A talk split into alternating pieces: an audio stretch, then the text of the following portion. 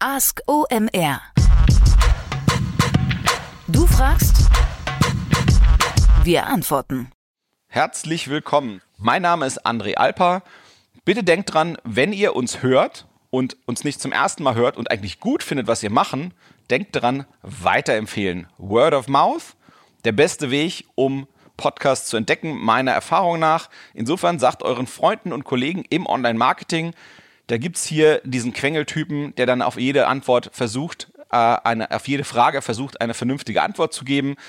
Schickt, äh, schickt den Link zu dem Podcast bitte rum, postet ihn auf Social Media, verteckt mich und uns gerne und dann äh, kommentieren wir freundliche, höfliche Sachen drunter, so viel wie es nur geht.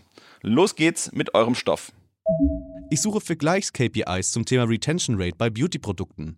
Unterschiede zwischen Altkunden, die länger als zwei Jahre Kunden der Marke sind, und Neukunden, die in den letzten zwölf Monaten dazugewonnen wurden, wären dabei sehr hilfreich. Gibt es ebenso Informationen zum Marktpreissegment, also wie unterscheidet sich niedrigpreisig und hochpreisige Produkte? Periode wäre dabei jemals ein Jahr. Könnt ihr mir weiterhelfen? Also zunächst einmal eine ganz enttäuschende Anmerkung zu deiner Frage. Ähm, ich bin kein Orakel.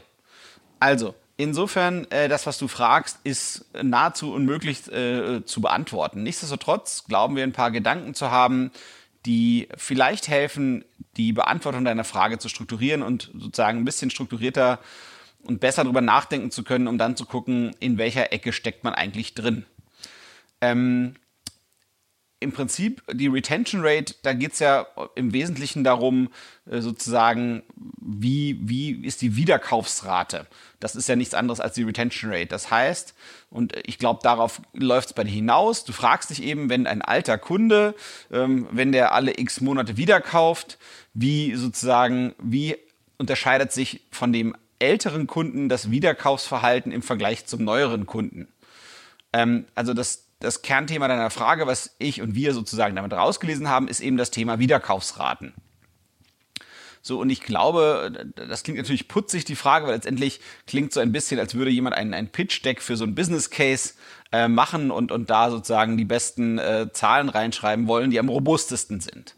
Ähm, das ist aber an sich schwierig. Also man kann das sicherlich machen, indem man eben äh, sozusagen den Google äh, Keyword Planner anschmeißt und dann eben, sagen wir mal, einen Worst Case und einen Best Case und einen Average Case ähm, ähm, annimmt und dann eben gut argumentieren. Das wäre sozusagen der Weg, wie ich das machen würde.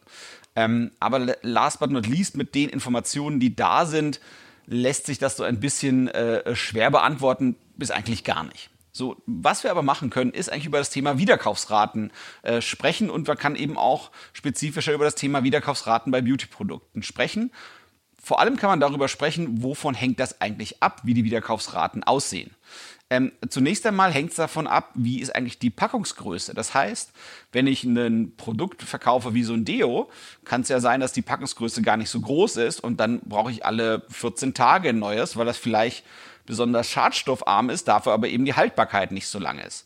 So, das heißt, wenn ich aber andererseits ein Shampoo verkaufe, was besonders ergiebig ist und da braucht die halbe sozusagen für die eine Verpackung, äh, um die aufzubrauchen, brauche ich ein halbes Jahr, dann beeinflusst eben die Verpackungsgröße und eben auch das Produkt im Kern ganz extrem meine Wiederkaufsraten. Das heißt, darauf kommt es erstmal an, wie lange brauche ich also im Prinzip, um die durchschnittlichen Verpackungen, die ich dort kaufe bei dir in deinem Beauty-Produkt-Shop oder was auch immer das ist, ähm, äh, eben das zu kaufen.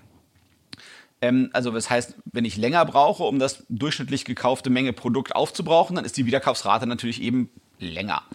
Ähm, dann ist ein großer, großes Thema sicherlich auch, wie groß ist eigentlich der Preispunkt, wie hoch sind die Warenkörbe. Ähm, bei teuren Produkten sind die Wiederkaufsraten immer niedriger als bei günstigen Produkten. Ähm, einen weiteren Einfluss auf die Wiederkaufsrate hat die Markenbekanntheit. Je bekannter ein Produkt, je häufiger wird es wiedergekauft. Ähm, dann ist auch eine extrem wichtige Frage, ist, wie viele Alternativen gibt es eigentlich beim Einkauf? Das heißt, hat das Produkt, was ich verkaufe, ist es so einzigartig, dass ich eigentlich gar keine Alternativen dazu finde, weil es ist mit irgendwelchen Patenten geschützt und, sag mal, keine Ahnung, Shampoo mit dem und dem besonderen Zusatzstoff, das gibt es eben nur bei mir. Das heißt, die Leute sind eigentlich ja, alternativlos. Ähm, das hat natürlich eng damit zu tun, wie innovativ das Produkt ist. Mhm. Also insofern, äh, deine Fragestellung, in die interpretiere ich so ein bisschen implizit rein, dass das eher klingt weniger nach aus der Perspektive eines klassischen, sagen wir mal, Fremdmarkenhändlers, sondern äh, sozusagen, um das äh, im modernen Denglisch auszudrücken, so ein Direct-to-Consumer-Geschäft, sprich, du hast da eine eigene Marke und die verkaufst du weiter. Also, es hat ganz, ganz, ganz viel mit dem Produkt zu tun ist das Produkt überhaupt wieder ein Wiederkauf gemacht oder heilt das nur etwas, was ich hatte? Also, eh, keine Ahnung, ich habe einen Fußpilz, ich kaufe deine Creme, zack, weg ist er. Also kaufe ich gar nicht wieder, hoffentlich. Oder ist es eben ein Lippenstift oder sowas, was ich super selten wieder kaufe? Ich habe da mal Statistiken gesehen und gesehen, dass bei Lippenstiften, dass die, die extrem selten genutzt werden, weil die Damen äh, oder auch Herren oder wer auch immer, ähm, die den äh, innehaben, die, die nutzen den und die anderen eben selten und so schnell nutze ich das gar nicht ab. Oder ich habe irgendwas, was ich täglich vielleicht sogar mehrmals verwende, wie eben ein Deo oder eine Zahnpasta. Ähm, dann ist eben auch nochmal spannend dieses Haltbarkeitsthema. Ähm, äh, das gibt es zum Beispiel sowohl bei irgendwelchen Cremes oder Serums oder auch eben bei Kontaktlinsen kennt man das. Ähm, und natürlich, was eben ganz, ganz wichtig ist für die Wiederkaufsrate, ist, wie zufrieden sind die Leute eigentlich mit dem Produkt. Also ist das Produkt qualitativ überzeugend, gut, einzigartig, ja, so geil, dass man eigentlich drüber sprechen möchte. Äh, das beeinflusst auch ganz extrem die Wiederkaufsraten. Und last but not least, ähm, das CRM, beziehungsweise also das Customer Relationship Management, das Bestandskundenmarketing zu besser Deutsch ausgedrückt oder das Remarketing, also Bestandskunden sozusagen wieder Kontaktaufnahme. Ähm, das bestimmt natürlich auch ganz oft, wie wieder gekauft wird. Das heißt, habe ich mein, sag mal, Bestandskundenkommunikation, habe ich die im Griff und habe ich mein Remarketing im Griff, dann äh, sozusagen erwische ich die Leute im richtigen Augenblick, wenn sie eigentlich wieder kaufen sollten. Ähm, am einfaches Beispiel, ich habe denen irgendwie einen Duschgel verkauft und ich denke, wenn die, keine Ahnung, jeden Tag duschen oder jeden zweiten Tag duschen, dann ist das nach drei Wochen durch und nach drei Wochen kommt eben auch prompt die E-Mail von mir, sagen, hier ist dein Duschgel durch oder fast durch. Hier hast du einen 5% Gutschein und kannst das Duschgel direkt wieder kaufen. Und dann trifft es die Leute natürlich genau dort, wo sie am empfindlichsten für sind. Und die wissen noch, in der Duschgelflasche ist halt eben nur noch ganz, ganz, ganz ein bisschen und denken sich, ach ja, komm, ich schlag zu, das Ding ist eh bald alle, hat mir eigentlich gut gefallen und los geht's weiter. So, also das sind so ein bisschen, sag mal, unsere sag mal, Ideen, wie du sag mal, gucken kannst, sozusagen, wie sich diese äh, Wiederkaufsraten eigentlich überhaupt so bestimmen lassen. Und da sieht man eben auch, warum man eigentlich zu dem Thema keine Aussage treffen kann, weil eben das Thema Beauty-Produkte so unheimlich breit ist und es allein in dieser Kategorie äh, sozusagen alles Mögliche geben kann.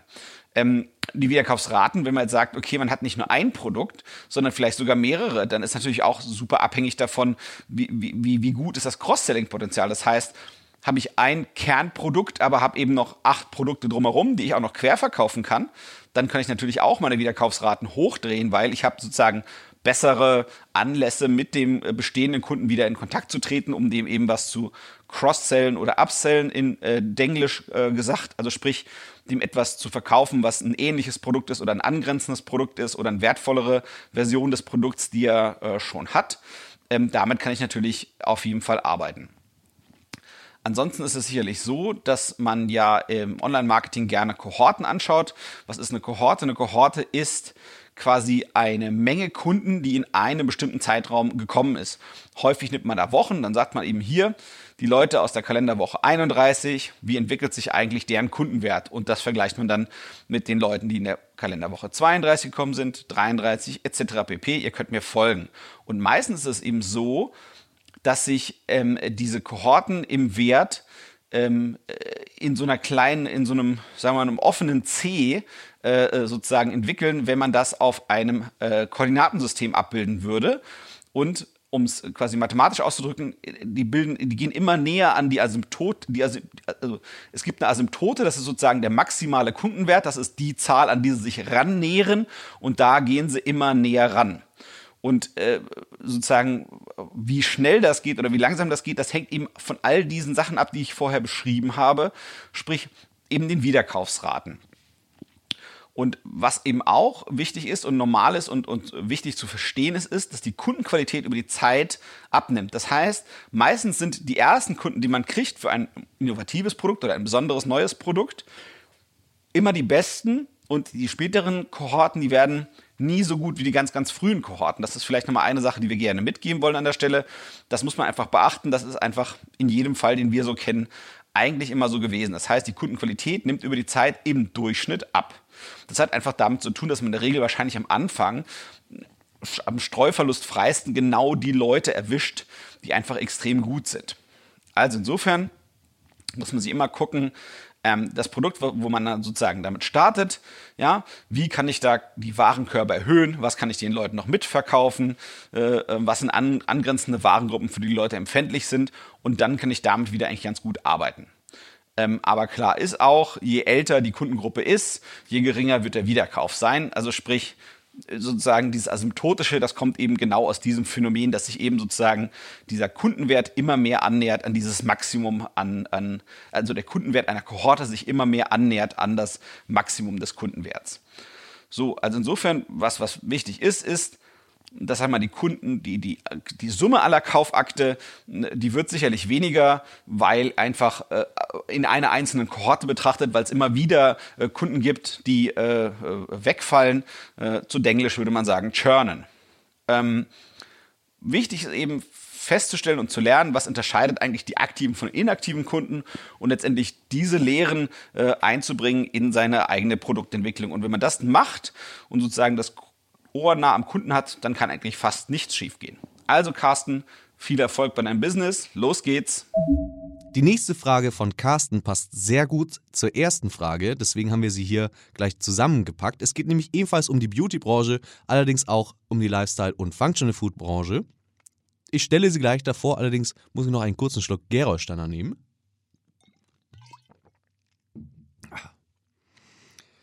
Ich suche eine Übersicht über die durchschnittlichen Customer Acquisition Costs von Startups und Wachstumsunternehmen.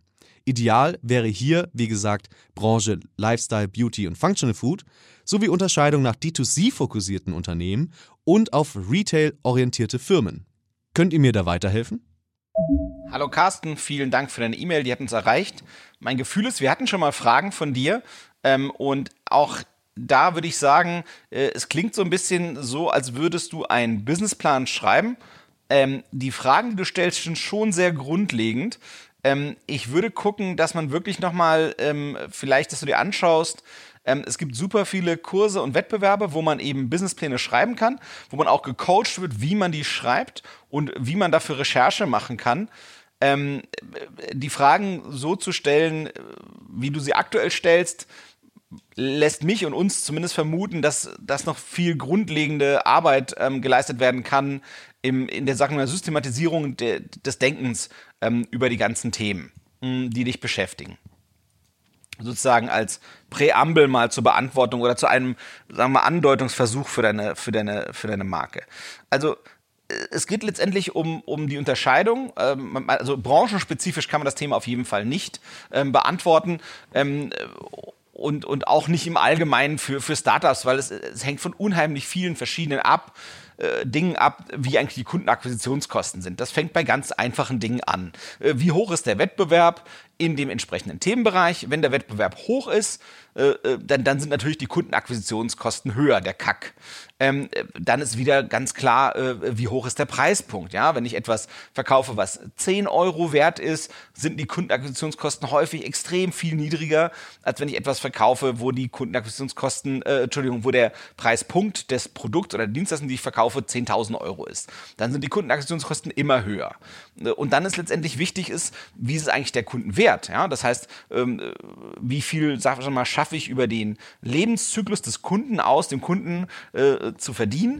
Äh, immer wenn das sehr hoch ist, auch da, also es gibt ja manchmal Produkte mit dem niedrigen Preispunkt, aber eben hohen Wiederkaufsraten. Wenn die also sich zusammen addieren zu einem hohen Customer Lifetime Value, also einem Kundenwert, dann kann ich natürlich auch höhere Kundenakquisitionskosten haben. Und was eben auch eine super wichtige Frage ist, gerade aus Marketingperspektive, ist, ist es ein innovatives Produkt, wo ich eigentlich erstmal dafür sorgen muss, dass das Bedürfnis geschaffen wird? Oder gibt es das Bedürfnis schon und ich kann das besser befriedigen als die bisherigen Produkte oder Dienstleistungen am Markt? Wenn es das Bedürfnis schon gibt, dann habe ich in der Regel niedrigere Kundenakquisitionskosten, weil die Kunden suchen das eh schon, die brauchen das eh schon, ich kann die irgendwie äh, äh, sozusagen targeten. Äh, oder ich muss erst das Bedürfnis schaffen, dann muss ich viel weiter sagen wir, Above-the-Line-Marketing machen, ähm, Brand-Marketing machen, Kategorie-Marketing machen und sagen, hier, es gibt diese neue Art von Produkten, ähm, also guckt mal, ob das was für euch wäre, ob das irgendwie die Bedürfnisse besser befriedigt als, sagen wir mal, vergleichbare Produkte, die aber anders sind als das, was ich so mache. Insofern können die Kundenakquisitionskosten alles Mögliche sein, ja, von, von wenigen Euro bis, äh, ja, äh, Hunderttausende äh, äh, Euro, wenn es da irgendwelche großen ja, Software-as-a-Service-Produkte gibt, in dem es ja auch sozusagen unendlich viele Startups gibt. Aber eben, wenn ich jemandem eine Online-Shop-Software verkaufe, dann kann es also eben sein, dass ich da Millionen an Umsätzen mache über mehrere Jahre und dann kann es halt eben Sinn machen, äh, da 100 oder 200.000 in die Hand zu nehmen für die Akquisition des einzelnen Kunden.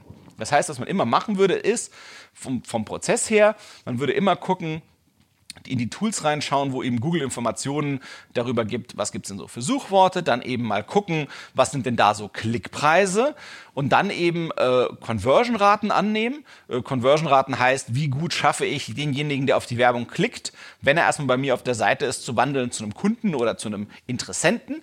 Und da kann man eben, sagen wir, als Daumenregel sagen, okay, so Conversion-Raten, die sind selten über 2%. Und wenn man es ganz pessimistisch sehen will, wenn man, keine Ahnung, super innovative oder, oder teure Produkte oder ähm, erklärungsbedürftige Produkte kauft, dann ist vielleicht auch nur ein Zehntel davon, also 0,2%. So in dieser Range kann man mal arbeiten. Und dann kann man eben sagen, Mensch, zu dem Preis bin ich wahrscheinlich fähig, einen Kunden zu kaufen. Also so kann man so ein bisschen rückwärts da dran gehen.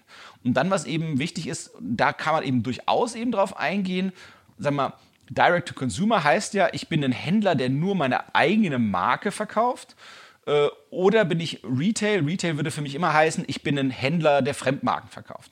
Und da kann man eben schon als Regel sagen, die Conversion-Raten, also die, die, die sozusagen die, die Quote der Kunden, der Besucher meiner Webseite, die ich schaffe, zu Kunden zu wandeln, die wird bei einem Fremdmarkenhändler höher sein als bei einem Direct-to-Consumer-Business, also sprich einem Eigenmarkenhändler. Warum ist das so? Beim Fremdmarkenhändler finde ich Marken, für die der Markeninhaber wahrscheinlich schon länger oder seit langem oder seit Ewigkeiten schon äh, äh, Werbung macht. Die, die Marken sind vielleicht beim Kunden ohnehin bekannt und insofern setzt sich dann auf der Markenbekanntheit auf, die der Markeninhaber kreiert hat und ich bin eben unter Anführungsstrichen an der Stelle nur der Händler. Und bei der Eigenmarke muss ich die Leute nicht nur überzeugen von meinem Produkt, sondern eben auch von mir als Marke. Und ich mache dort, sagen wir mal, eine Branding und eine Vertriebsleistung in einem. Und das ist natürlich eine, äh, etwas, was ich dort mehr machen muss. Das heißt, dadurch, dass ich mehr machen muss an der Stelle, ist die Quote der Kunden, die sozusagen wirklich sich durch zum Verkauf klickt, niedriger. So. Ähm, also insofern, das ist sozusagen da, da auf jeden Fall schon mal eine erste Unterscheidung, die dir sicherlich äh, hilft.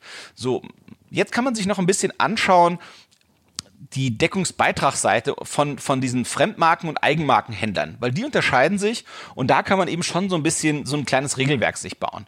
Nehmen wir an, ich habe so eine Direct-to-Consumer-Marke und ich verkaufe quasi meine eigenen Marken. Das, was eben spannend ist an diesen Geschäftsmodellen typischerweise, ist ja, dass ich eine recht hohe Marge habe. Das heißt, nehmen wir an, ich habe einen Warenkorb, Warenkorbwert von 50 Euro und dann würde ich eben sagen, ich kann mir wahrscheinlich ein Mehrfaches dieses Warenkorbwert leisten, vielleicht das Doppelte, wenn man mal mutig ist, so vielleicht als Daumenregel mal angesetzt, weil ich habe wahrscheinlich eine ordentliche Marge drauf, vielleicht habe ich 40, 50, 60, 70 Prozent Marge. Und meine Hoffnung wäre schon, dass die Kunden wieder kaufen, gerade wenn du sagst, es ist irgendwas aus dem Lifestyle Beauty Functional Food Bereich. Das heißt, ich kann wahrscheinlich das Mehrfache meines Warenkorbwerts beim ersten Kauf kaufen ja die Leute in der Regel nicht viel. Das heißt, ich darf jetzt auch nicht annehmen, die werden äh, 500 Euro bei mir lassen in der Regel, sondern die kaufen erstmal ein bisschen, wollen eben gucken, ist die Marke geil, ist das Produkt geil und wenn das der Fall ist, dann gucken sie sich das an. Und was man eben immer gucken muss bei diesen Kundenakquisitionskosten, meistens muss man das irgendwie so ein bisschen auf, zu Neudeutsch blended anschauen. Das heißt, faktisch kann man jetzt auch nicht unbedingt immer jeden Kanal einzeln betrachten, sondern man muss halt eben gucken, dass man so einen Mischwert sich macht und sagt eben hier, die Kundenakquisitionskosten über alle Kanäle im Schnitt sollen nicht mehr sein als das x-fache des Warenkorbwerts, vielleicht das Zweifache. Also insofern, wenn ich davon annehme, dass mein Erstkauf-Warenkorbwert bei 50 Euro ist, kann ich mir vielleicht Kundenakquisitionskosten von 100 Euro leisten. So, jetzt schauen wir uns das Ganze an beim Fremdmarkenhändler. ähm, der muss ein bisschen anders rechnen. Und man, wir haben dort eben jetzt also schon, schon im Direct-to-Consumer-Bereich, sagen wir, diese Kosten-Umsatz-Relation, KUR genannt, uns angeschaut. Also der Umsatz wären 50 Euro und die Kosten, das, was ich bereit bin auszugeben. Das heißt, wenn ich bereit bin, sagen wir, das Doppelte auszugeben von meinem Erstkäufer-Warenkorb, dann wäre ich, sagen wir mal, so eine Kosten-Umsatz-Relation von vielleicht 200 hätte ich gehabt. Beim Händler sieht das Ganze schon anders aus. Der hat natürlich eine, eine, eine gewisse Marge mh, pro Transaktion. Und der muss sich eben angucken, ähm, wenn ich jetzt was verkaufe, ähm, wie groß ist dann der Deckungsbeitrag, also wirklich der Gewinn von äh, meinem Warenkorbwert, den ich da habe. Und der hat eben eine deutlich schlechtere Marge als der, sagen wir mal, äh, Eigenmarkenhändler, denn er, er, er bezieht ja die Ware von dem Markeninhaber, von dem Hersteller dieser Produkte. Das heißt, er hat vielleicht ähm, eine 30-prozentige Marge also mit anderen Worten, der hat vielleicht einen 15 Euro Deckungsbeitrag und der muss dann eben schauen, dass er von diesem 15 Euro Deckungsbeitrag kann der maximal meiner Meinung nach 15 Euro ausgeben. Wenn er eine bessere Kostenumsatzrelation hätte, haben wollte, dann müsste er quasi weniger ausgeben, also vielleicht nur 7,50 Euro oder so etwas in der Richtung. Das heißt, der Händler mit, der mit Fremdmarken arbeitet, der kann sich meistens nicht so gut leisten, so viel auszugeben pro ähm, äh, pro Kundenakquisition wie die, ähm, äh, der Eigenmarkenhändler. Aber, und das hatte ich eben initial schon gesagt, dessen Conversion, die wird deutlich besser sein. Und dadurch hat er eben selbst bei gleichen Klickpreisen, also selbst bei gleichen Klickpreisen, die die beiden ja haben, wenn sie quasi auf dem gleichen Thema miteinander im Wettbewerb stehen, hat der Händler gar nicht so schlechte Karten, weil einfach die Conversion deutlich höher sein wird, weil die Produkte, die er in seinem Shop anbietet, die schon bekannt sind und dort die Kunden dann eben gerne kaufen. Insofern hat er, obwohl sozusagen die Schere vielleicht auseinandergeht, im Rahmen der Kundenakquisitionskosten, die sich der eine oder andere leisten können, dass die einfach in der Conversion sich trotzdem durch die, durch die viel bessere Conversion beim Händler mit Fremdmarken sich trotzdem beide sozusagen scharf ähm, äh, gegenseitig im Wettbewerb stehen werden. Ähm, in den verschiedenen Medien, wo man eben über Beatsysteme ähm, sozusagen versucht, sich die kind Kunden äh, vom Wettbewerb wegzuholen. Also Carsten, ich hoffe, das hilft so ein bisschen weiter und hilft dir deine Berechnungen und deine äh, Denkansätze zu strukturieren. Viel Erfolg! Mein Name ist André Alper. Bei der Erarbeitung des Antwort-Contents haben mir geholfen der Kai Rieke, der ein Interim CMO ist im Online-Marketing-Bereich und der Erik Siegmann, der eine Online-Marketing-Strategie-Boutique innehat. Ich bitte euch an dieser Stelle wie häufig Fragen einzusenden, eure Fragen, unser Content und damit machen wir hier richtig geilen Stoff. Ähm, bitte denkt dran, falls ihr iTunes benutzt, also im Apple-Universum unterwegs seid, bewertet diesen Podcast freundlich. Ähm, außerdem äh, verteckt uns gerne auf Social Media, wenn ihr uns öffentlich lobt. Es hagelt dann Retweets, Shares etc. Fragen könnt ihr uns einschicken über Twitter, E-Mail, WhatsApp, Slack und was euch sonst noch einfällt. Viel Spaß und bis dann. Ciao, André für euch.